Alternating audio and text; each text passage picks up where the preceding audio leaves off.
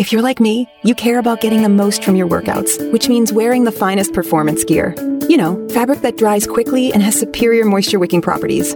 Fabric so soft and comfortable you could, well, curl up and sleep in it. Introducing Sheex, spelled S H E E X, the world's first performance bedding line. Sheex began when two former elite athletes and coaches had an aha moment, combining everything we love about quality performance fabric with everything we love about comfortable, irresistible bedding.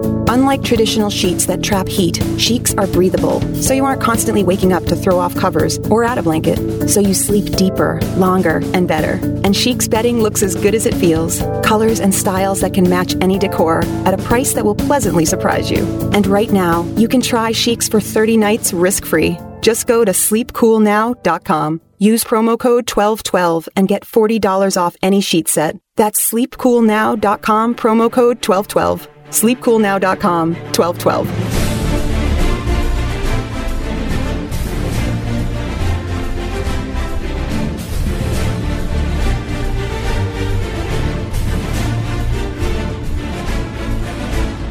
This is the World According to Zig podcast for December 8th, 2019. My name is John Ziegler.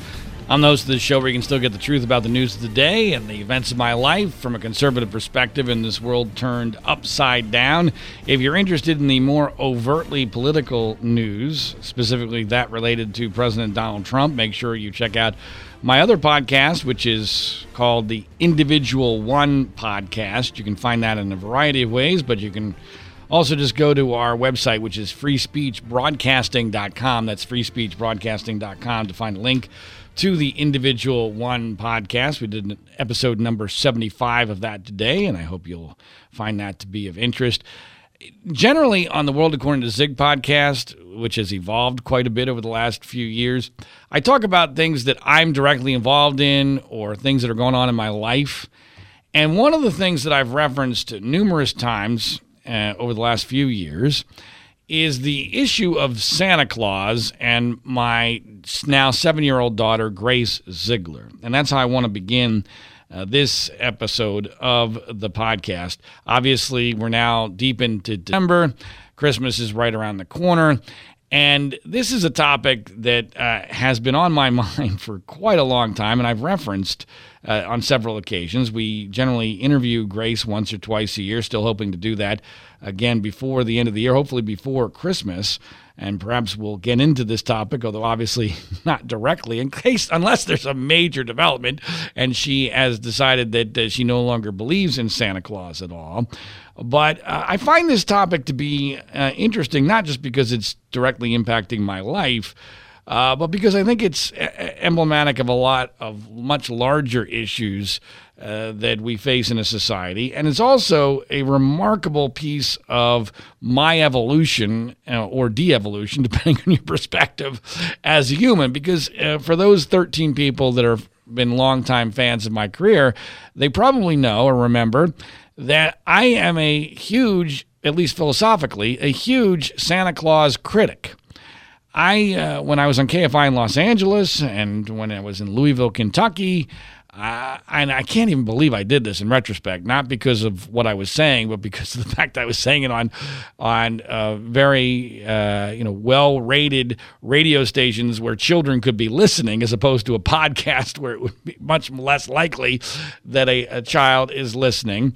Uh, I would openly question whether or not the Santa Claus tradition made any sense. In fact, I would castigate it. I, I thought that Santa Claus taught a whole bunch of bad lessons. In my mind, it was this, this whole concept of getting something for nothing, and that uh, there were a number of problems with Santa Claus. It was over commercializing the holiday. I never understood it from the perspective of Christians embracing Santa Claus because let's face it, if you're teaching your children about uh, Christmas being this combination of Santa and Jesus, right? Which never makes a lot of sense to the kids. Wait a minute. How are Santa and Jesus related? Uh, but you're creating the Santa Claus myth surrounding the birth of Jesus. And you're trying to do this hybrid, right? Well, just using basic logic, what's going to happen once the kid reaches 8, 9, 10, 11 years old and they lo- no longer believe in Santa?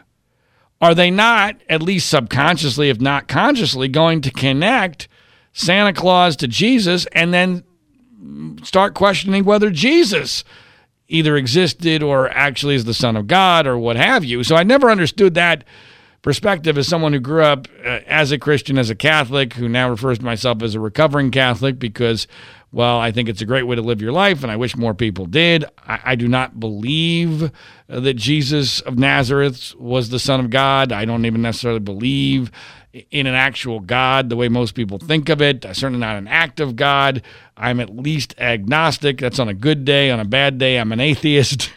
Uh, but but from a standpoint of you know growing up in within the Christian culture, it, it always baffled me that uh, Christianity was so willing to embrace uh, Santa Claus, not just because of the commercial aspects of it, but because of what I just mentioned regarding okay, what do you do once the child no longer believes? Are they not going to connect that to Jesus? And then I guess the the biggest problem I have, and this is really hit home as a parent, is I hate lying. It's just not in my DNA. For better for worse, I cannot lie. And uh, this has been a, a, great hindrance to me in my life and career. And uh, and as a parent, the idea that I'm going to be revealed as a liar to my my daughters. I have seven year old daughter Grace and two year old daughter Diana. That I'm going to be revealed to them as a liar, having participated in this massive cover up of this thing called Santa Claus for a few years of uh, fake joy is really problematic to me. And it's and partially it's selfish, partially it's my own credibility at stake, but also I think the part that hits me the hardest uh, in my heart and my gut is the the notion that let's use Grace as the example since she's seven years old that believe in wonder and joy her for all these years is going to be crushed in a way that I'm going to be responsible for, at least partially responsible for. And I, if you take a look at this from the bigger picture, what is Santa really, right? What what does Santa really accomplish? Well, obviously there's a commercial aspect to it. I mean, there's no question that without the commercialism that Santa provides, I mean, com- Santa is a huge part of our economy huge. Without Santa Claus, uh, the economy would be in, in much uh, more dire uh, shape, uh, specifically, obviously, this time of year, because people buy a lot more stuff because of Santa Claus. That's just that's just the reality of it. That's and that's partially why the cover up is so good. I mean, this is this is the greatest unorganized conspiracy cover up of all time. Is the Santa Claus thing? I mean, there's no there's never been a meeting among anybody to create and maintain the Santa Claus myth. It's never it's never happened. They don't need a meeting. Everyone's just acting in their own self-interest because everyone knows where their bread is buttered and everyone knows you don't mess with Santa Claus. He's a cash cow, right? That's part of it. But in the bigger picture, to me, Santa Claus is the most prominent example of a fake reality that we create for our children to shield them from the way things really are, from the way the world really is. I would say that Santa Claus and Disney are really the two pillars of this fake reality that we create. And it's it's not a coincidence that I was also a, a very huge uh, Disney critic throughout my younger years. And now here I am. I spend an enormous amount of time at Disneyland and trying to protect my daughter's Santa Claus myth. I'm the biggest hypocrite of all time. There are reasons for that uh, that uh, parents will understand once the equation changes when you have uh, two young children, especially two young daughters who are super into Santa Claus and super into Disney princesses. I'm not defending myself, I'm just telling you the way that it is. I fully acknowledge uh, what an unbelievable hypocrite I am on this. But Disney and Santa really are the two pillars of creating a fake reality. And this is a subject that I have gone back and forth on uh, a lot in my life because I'm a believer that the vast majority of adult life sucks. It sucks. It sucks being an adult. And so if you accept, and I didn't know this until obviously I became an adult. I, I grew up thinking that when you're an adult, that's when things are awesome. when in reality, you should hang on to childhood as long as you possibly can. Because after childhood, it all sucks. Reality sucks. And not always, but certainly in comparison to childhood. So if you accept the notion that adulthood mostly sucks, then creating a circumstance where childhood lasts as long as possible makes some sense. And and this is the part of the whole Santa thing that that really gets to me and hits home is and then why I have uh, much to my chagrin, I have become part of this Santa conspiracy because I do understand the value in shielding Grace from the way the world actually is. She has a view of the world that is not based in reality. She has a view of the world that is magical, uh, that has wonder. And while she is, you know, like every other kid, she's a brat at times, it has brought her a lot of joy and happiness and hope. And she's super into it. I mean, and Christmas, she's way more into than even the average kid is. If you recall, it was about a year ago when Grace decided on her own, although with a little help from dad, because I thought it was, you know, courageous of her to even try to do this. She decided that she was going to put on her own ballet to the Nutcracker at our local stage in our local park. And uh, she even appeared on this podcast thinking that she was promoting. she actually thought she was promoting her theatrical stage performance of the Nutcracker Ballet and was very, very disappointed. It was heartbreaking when we showed up at the park and she actually mumbled to herself that there's no one here. Because I think she thought that having promoted this on the podcast that there would be a crowd even though she didn't give the exact location and time of when her performance would be she thought there would be people there and was borderline devastated when there were not people there other than my wife and our then one year old daughter diana and, and me taping it.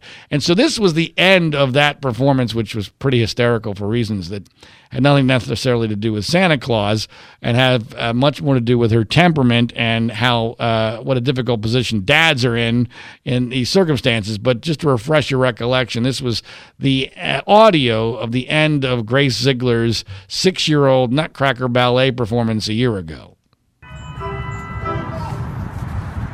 Yay! I told you not to say anything. You... Apparently, we're not supposed to cheer. That was Grace Ziegler performing the Nutcracker. How was it? I thought it was great. What do you think, Diana? It's not the ending, and I'm quitting, and it's a cancel. We're canceling the rest of the concert. Okay. Sure, it's Daddy's fault. it's a cancel uh, has become a, a phrase often used in the Ziegler household.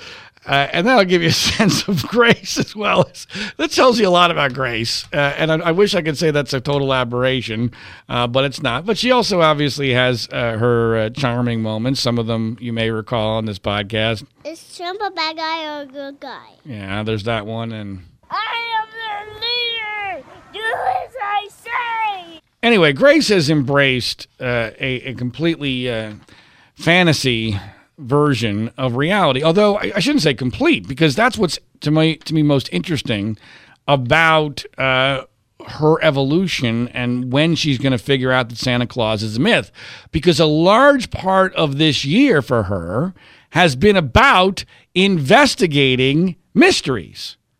She is huge. I mean, huge into whether Bigfoot exists. She's huge into whether or not the Loch Ness monster exists. In fact, we have exchanged email uh, she with the head of the Loch Ness project at in the uh, at Loch Ness in Scotland. She's uh, created very nice uh, depictions, artwork depictions of the Loch Ness monster for this person named Adrian Shine.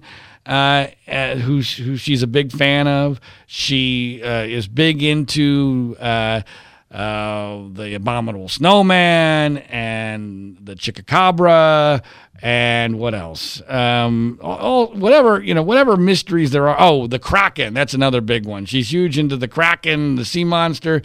And what's fascinating to me about this is she will start from a position of belief. And but but it's not like she wants me to only show her evidence that these things actually exist. She is actually pretty good at saying, well, wait a minute, that's not good evidence. That video wasn't any good, or that doesn't make any sense. I mean, so she's she's got the basics of being able to deconstruct a myth. And I have been proud of this on one hand because that's frankly kind of what I specialize in is is taking these media myths and deconstructing them and showing everyone why they're such bullshit, uh, or at least mostly bullshit in, in many cases. And so that's been cool. But the but the negative part of that has been I have been completely convinced that once this Christmas came around, that the entire Santa Claus myth was going to crumble uh, like a house of cards. I wouldn't say completely convinced. I've been worried. I've been worried about it, and the reason why I've been worried about it is a couple one, a couple reasons. Number one, I had hoped that we would get one Christmas where Grace was still all in and Diana understood what was happening. Obviously, this would be the year. Grace is seven years old. Uh, she's in first grade. Uh, Diana is two and a half and just now starting to understand the whole thing. Diana doesn't quite understand it as much as I maybe expected or hoped. She gets it to a certain degree. She knows who Santa Claus is. Obviously, she totally buys in. It's not going to probably be until next year that she's all in, assuming that she takes the same path as Grace did. But I have never really thought it was uh, particularly likely that Grace was going to make it to eight years old. I, I thought this has got to be the last year where she's all in. Now, I'm fully aware that there's this phenomenon uh, that's really pretty common that there's a year or two where the kid's not sure. They might even be pretty confident it's not real, but they don't want to let on that it's not real because they're afraid one, if they're wrong, they're going to blow the whole thing, and two, they kind of want to please their parents uh, and they want to make sure that this you know this m- present machine uh, maintains itself. They don't want to do anything to upset the apple cart. So you usually get a year or two of that where there's they're they're technically in but not all in.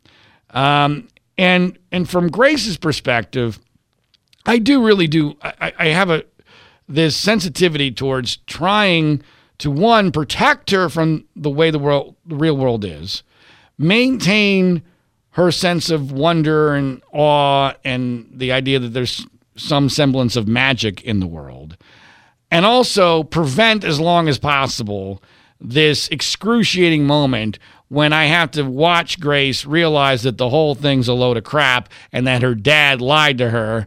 Uh, or at least allowed her to believe something that was not true for several years. So th- this is where my self interest is. And uh, I really do. I honestly dread this moment because I think it's for Grace, it's going to be a big deal. Now, my wife has told me that I'm crazy for even worrying about this that much, that uh, she'll figure it out, she'll get over it. Uh, it'll be interesting to see whether or not she tries to ruin it for Diana out of anger. we don't know that part yet. Um, but, you know, my wife has said, John, you're worried about uh, nothing. This happens all the time. I guess I'm just somebody who, one, takes my word very seriously. I, I can't stand uh, saying things that are not true or making promises that I can't keep.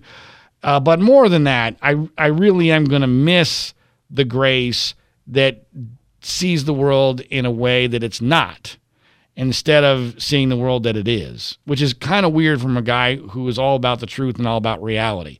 I envy the fact that she doesn't yet have to live in the real world because the real world can be an awful place. And there's not that much joy, and there is no magic, and obviously there is no Santa Claus. And once you realize that there's no Santa Claus, that changes your view of everything.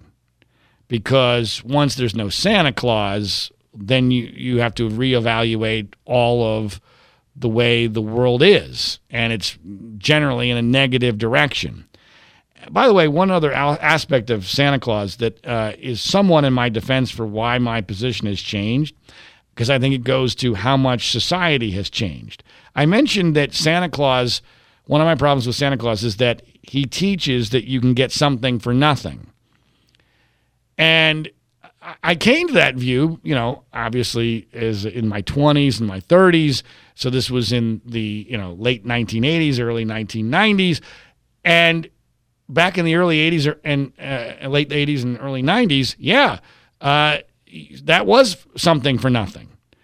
But we've now uh, gotten to a, a, situation where socialism is now so part of our psychological fabric and that we're so used to giving people something for nothing that in actuality, Santa Claus has gone from being a full on liberal in comparison to the rest of our culture to being at least somewhat conservative. Because at least Santa Claus requires you to pretend to be somewhat good. Now, let's face it, he never really brings coal in the stocking. That's just an idle threat. But at least there's some deal that's being made in theory. It never seems to work out that well. I've always been amazed at how what a poor threat Santa Claus is in provoking good behavior. I mean, I, I actually thought that that would be one of the benefits of Santa Claus, that at least you'd get good behavior through December. I have found that to not be at all the case. That whether they don't take the Santa Claus threat seriously or their their brains just can't function that way, I have very rarely found that the behavior uh, in December is any better. In fact, it's oftentimes worse because of the pressure involved and uh, all the excitement that's inherently uh, in place here. So that's that's been a part of the equation that's never really worked. But I will say that in theory, at least Santa is requiring something for the welfare. He's requiring you to be good, like to stay on. You know, basically, it's like the government saying you can't have welfare if you've committed any serious crimes, which I guess is a fairly conservative concept in this day and age. And that's really what Santa is. We're going to give you the welfare as long as you haven't been a really bad kid. And even then, we're probably going to give you something. So that's an aside about Santa Claus.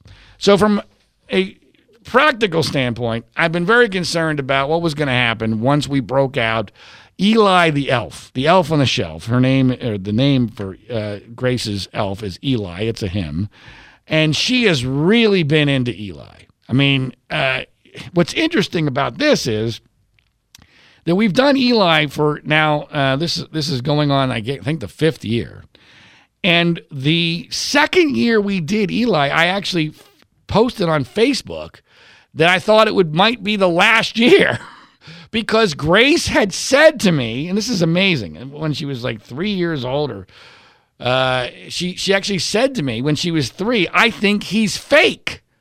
So at three, she had enough suspicion about Eli that she said to me, I think he's fake. And I don't even remember how I handled it, but we were able to, you know, maintain the Eli thing, even though I don't even like the Eli deal. I don't even know how this thing happened. It was my wife's idea, but I end up with the responsibility of maintaining the the whole Eli deal, which is an enormous amount of effort, depending on how often Eli comes out. But generally, you know, about every other day in the morning, Grace is looking for Eli, and we have to hide him somewhere.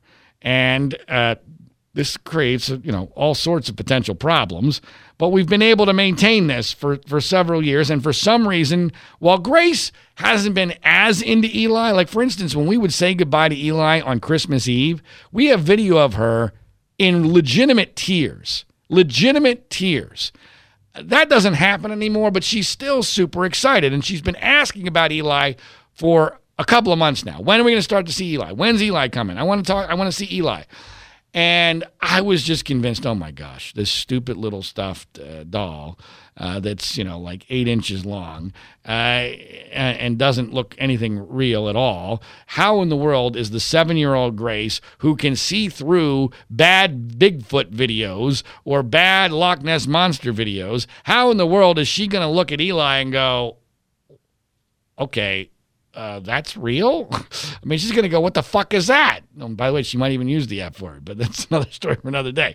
Uh, I mean, the, re- the reality is, I thought there's just no way. She's not going to go for this. So we decorated our Christmas tree this weekend, and that's traditionally when Eli uh, comes out uh, of my closet and uh, and makes his first appearance. And uh, Grace seems to still be into it. However, there's a part of this that feels like acting. And I don't know whether or not it's just the nature of being older or whether or not she's conflicted, whether or not I think there's part of her that wants to be convinced that it's real. There's part of her that's afraid of saying that it's not real. But I'll give you an example of what happened today. So she came out today looking for Eli, and she found Eli. And uh, she came to me and she said, Dad, uh, can you videotape me going down uh, the hallway into the living room where the tree is? I said, okay, uh, what's going on? And, and she says, well, no, I want to look for Eli. And so I, I did what she asked and I videotaped her and she went right to the tree and she pretended like she was shocked to see Eli and excited to see Eli in the tree. And we finished the video. I said, Grace, you knew he was there, right? She says, yeah. I said, well, why did you have me pretend to, vi- you know, to videotape you and, and you were just pretending that you were looking for Eli? And she says, well, because it's our tradition. It's our tradition. This is what we do. And I, I wanted to have a video uh, of me uh, searching for Eli. So I don't know what's going on. I don't know if, if, we're still all in, if we're somewhere in between, if this is a total con job on her part. I don't think it's a total con job. Uh, because, I mean, she's still in, all in on Santa. She's written several notes to Santa. We haven't narrowed it down to the final list yet. We're getting close. But the, the but she she is still all in. And um and I don't, I don't, I'm still, I'm so conflicted about all of it. I mean, I, I can't really even enjoy what might be the last year of this. One, because I'm so terrified of at any moment something happening and and the whole thing collapsing, and and two, I'm so concerned about this inevitability, the inevitability of this lie uh, coming to fruition, and m- me being at least part of the cause uh, of uh, her world literally uh, come crashing down all around her. Now, again, it's not, um, she's going to get over it. She's going to get over it. I get that. Um, but I do think there's a bigger issue here of this notion of having created a fake world, a fake reality, a reality that's far more fun than the real world. That once Santa Claus is known to be fake, will never exist again. It will never, ever exist again. Welcome to the real world. Uh, good luck. and, and, given my experiences in the real world, I guess that's why I will mourn the death of Santa when it inevitably comes. But it does not appear as if it has happened yet. I'll keep you updated, and we hope to talk to Grace at some point uh, before the Christmas holiday is up. Uh, I do want to mention one other thing regarding Christmas and the commercialism that got a lot of publicity this week. And this is that the Peloton ad.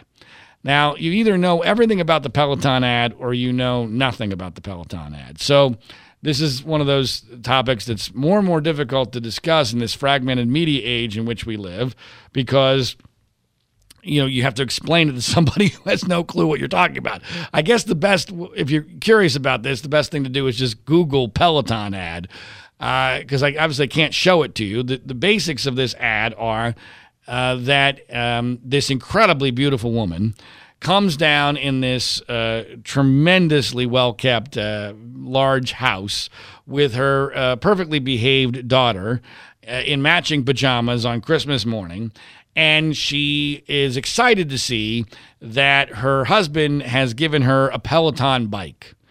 And this thing is uh, like $2,300.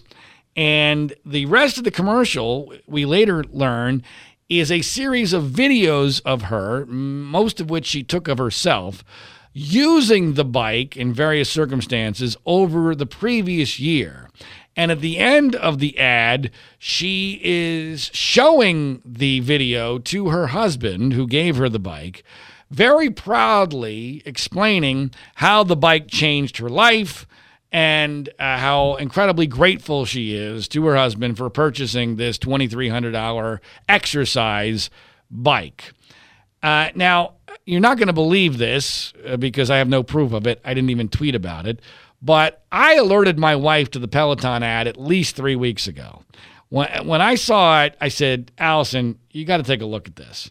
And I went through it frame by frame, mocking the Peloton ad. And I almost never do this. So I was I was way ahead of the curve on the Peloton ad controversy. Uh, interestingly, one of the things I found to be most ridiculous was the idea of this perfectly coiffed woman coming down on Christmas morning with her incredibly well behaved, seemingly six year old daughter who wasn't going crazy uh, and everything was incredibly well kept. The house looked perfect.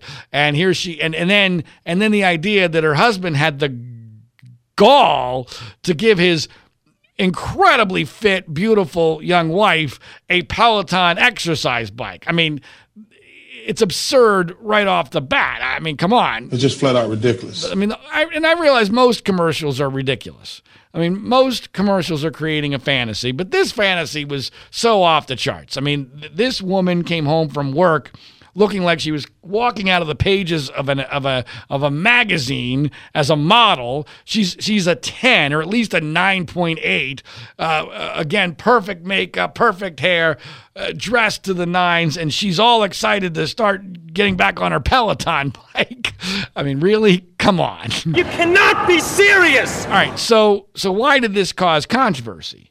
So this became viral or went viral about a week ago when I'm guessing there were women who were offended by the ad, although a lot of virtue signaling men decided to become offended by the ad too, because the essence of the ad seemed to be that this woman who was perfect felt pressure from her husband to I don't know, get in even better shape using the Peloton. And she felt so frightened of him that she actually made a year long series of videos that she could make for him to thank him for the Peloton at the next uh, the next Christmas or the next go around or whenever the year ended.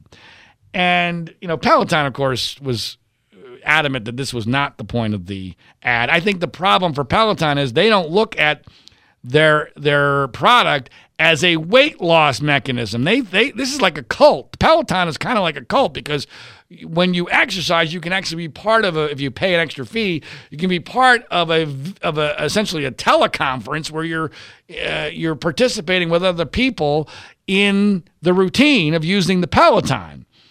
And so they don't look at it as, okay, uh, I got you this Peloton because your ass is getting fat. They're looking at this because this is a life improvement mechanism, and she's now thanking her husband for helping her improve her life.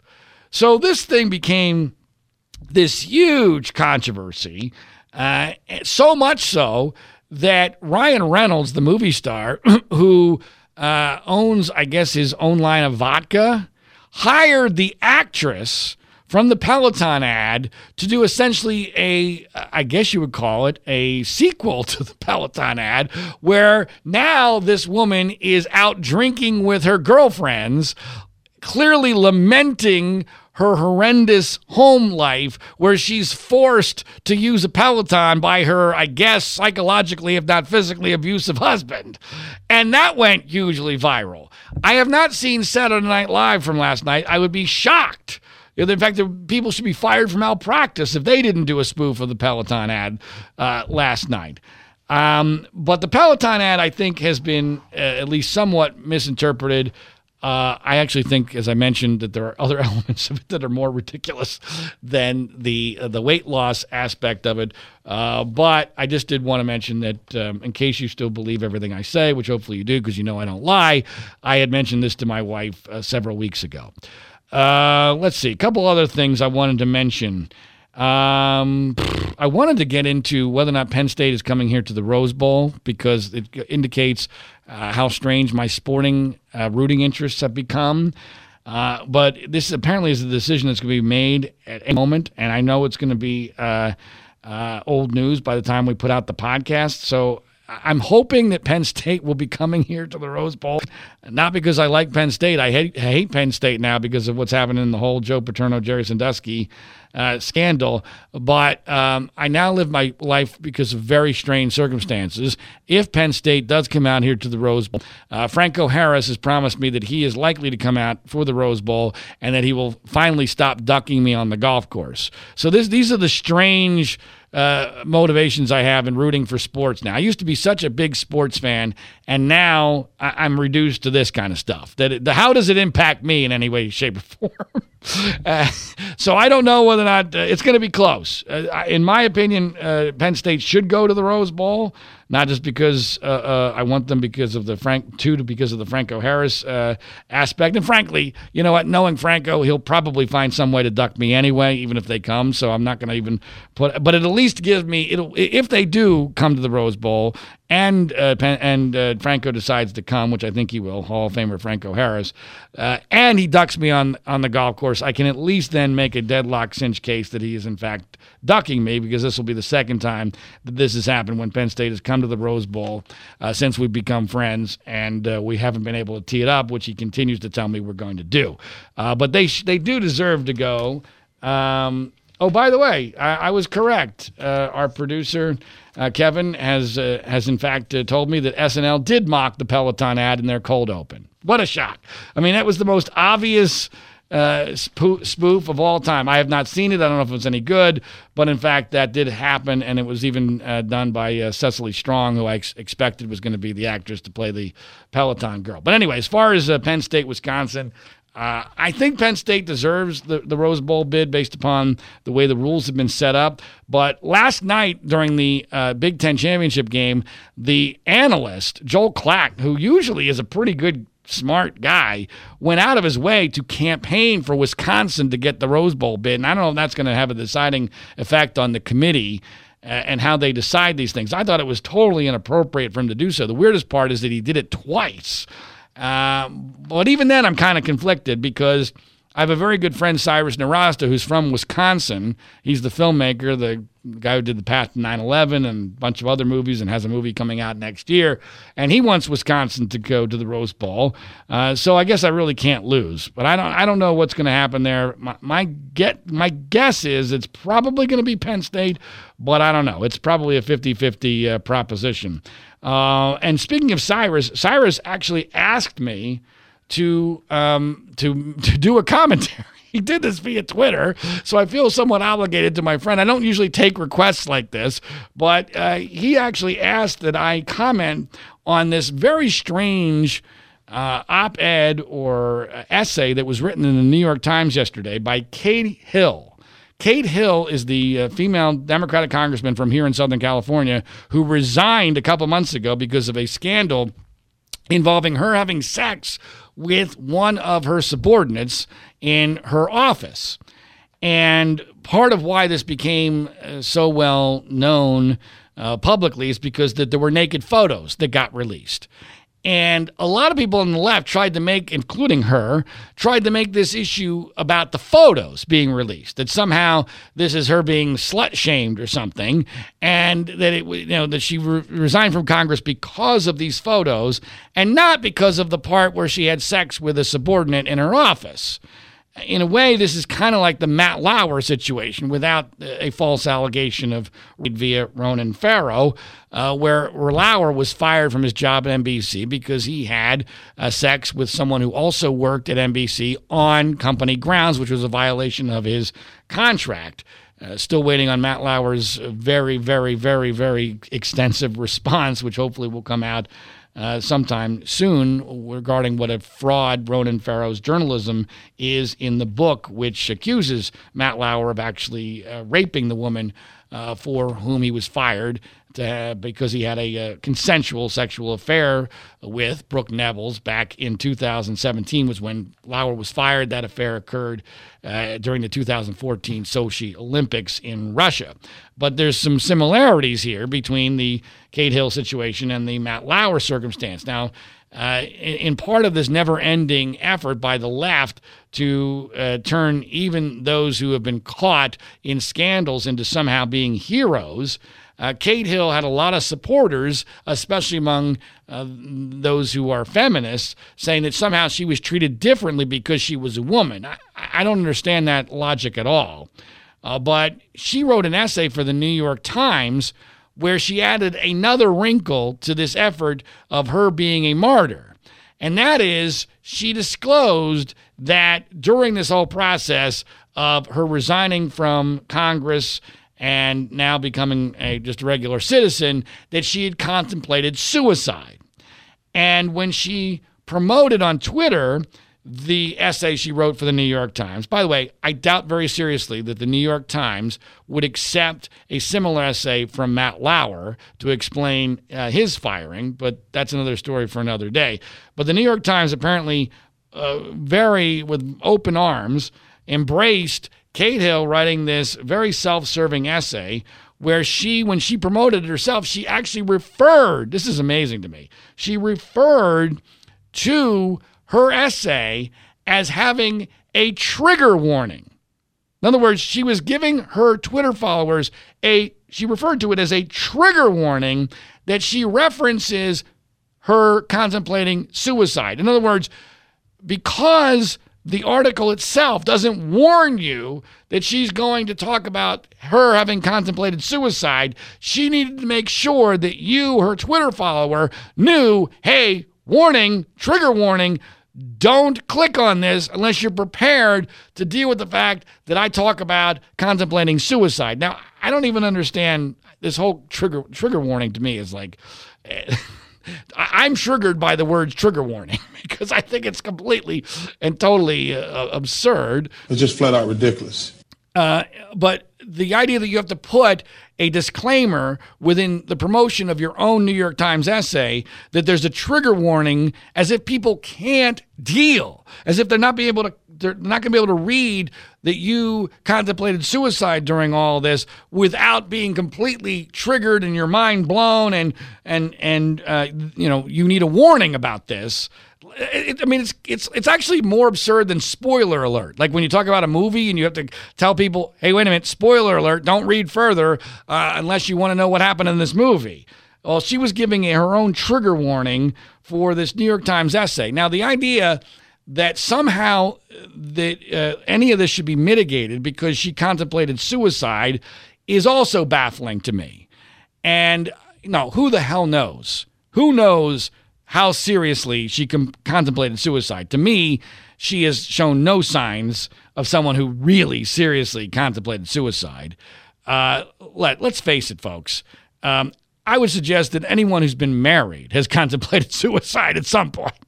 I mean, especially if you've had kids. I mean, if you you've been married with kids, you have contemplated suicide, uh, probably on a fairly regular basis, uh, at least based upon my own experience. so the everyone has contemplated suicide at some point. It's how seriously you contemplated it, and frankly, unless you really give it a serious try, it shouldn't count. Uh, because that's just being that's just being human. Uh, I mean, there are all times we reach low points when we think, "Boy, oh, maybe I should just kill myself." Uh, I, I I have done uh, you know myself. I've had this happen thousands of times in my life. Some more seriously than others. Now, as a 52 year old, I, I do find it interesting that Kate Hill is 32 years old. And I, I have an, a huge bias against uh, that generation. Uh, I would I don't know what how, how I would define it. Probably under the age of 35. Uh, and uh, because not only are they a bunch of wussies who have uh, grown up uh, incredibly spoiled, most of them getting trophies for nothing throughout their entire lives, not keeping score during soccer games, you know, all the all those cliches are true. But one of the things that really stunned me when I went back into coaching uh, earlier on in this decade uh, both as a, uh, a, football coach and as a golf coach.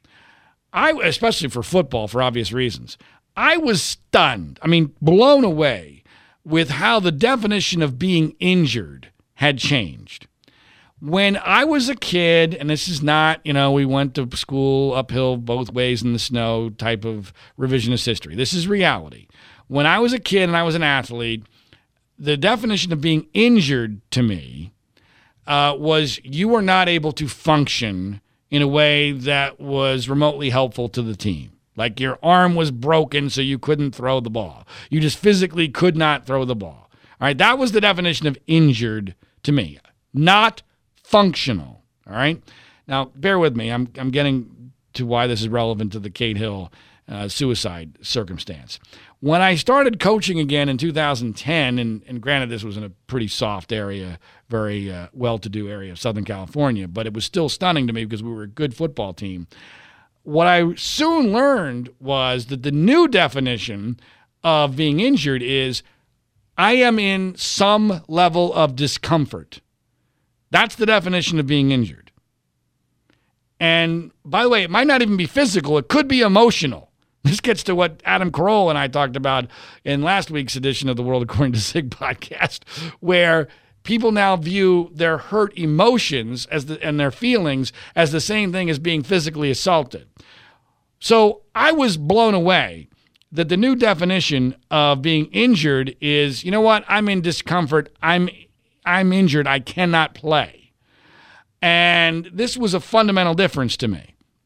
Well, I think uh, that with Kate Hill, it's very similar, where because I have thought about suicide, I am therefore suicidal, and therefore I can use this as an indication of just how deeply I have been hurt by this whole set of circumstances. And that I can use this as a shield.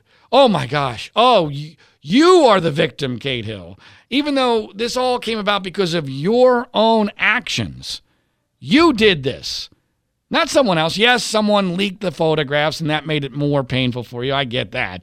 But the actual base allegations that caused her resignation were 100% on her. 100%. And this idea that being having contemplated suicide, which I find to be in the vast majority of cases garbage because we all do it to some degree.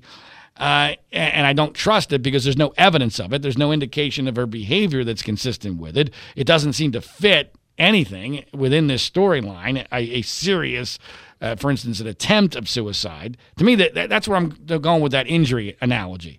If you attempt suicide in a serious fashion, that's totally different than contemplating it. Just like being in physical discomfort is totally different than being physically unable to perform on a playing field and therefore you are injured. So that's the, the nature of the analogy that I'm making, which I think uh, is relevant to the fact that she's 32 years old. But the bottom line here is that this will work for her. She is now making herself into the victim. And there will be no scrutiny of this in the mainstream news media at all. In fact, even the conservative media will probably be afraid to take this on because it's just too toxic. It's just too frightening. Uh, it's just too scary and risky to go after her because she's now made herself into a victim. And that's, of course, the American dream. The American dream now is to be a victim, especially when it gets you out of having done things that are wrong, and especially even better when it allows you to get money from a deep pocketed uh, entity that will not fight back. That's the real American dream to be to be a victim of a deep pocketed entity that will not fight back and will give you lots of money for things that either didn't happen or weren't that big of a deal if they actually did. So that's my uh, Katie Kate uh, Hill uh, commentary as requested by my friend uh, Cyrus Nowrasteh. That'll also do it for this episode of the World According to Zig podcast. As is always the case, uh, please uh, I ask only two things of you. Number one, please share this via social media Twitter, Facebook, word of mouth, what have you. And number two, if you're one of those people who sleeps and when you sleep you use sheets, please pay attention to this important message. My name is John Ziegler. Our website is freespeechbroadcasting.com. Coffee? Oh, thanks. How did you sleep? Ugh, like a baby. I don't want to get out of bed. Ever. These sheets are mm, incredibly soft. What did you say they're called again? Performance bedding by Sheets. Performance bedding? yeah, they're made from super high tech performance fabric. They're incredibly breathable, so you're not waking up at night throwing covers off and then an hour later throwing them back on. Huh, no wonder I slept so good. Since I started using Sheets, I sleep like a baby. No more sweaty nights for me. No? Well, Well, I like them because they're soft. They feel like mm, silk. Performance fabric, huh? Maybe we should. Oh, I don't know. Try them out again. Comfort and performance for better sleep. That's Sheex. S H E E X. Sheex. Try Sheex for 30 nights risk free. Go to sleepcoolnow.com. Use promo code 1212 and get $40 off any sheet set. That's sleepcoolnow.com, promo code 1212. Sleepcoolnow.com 1212.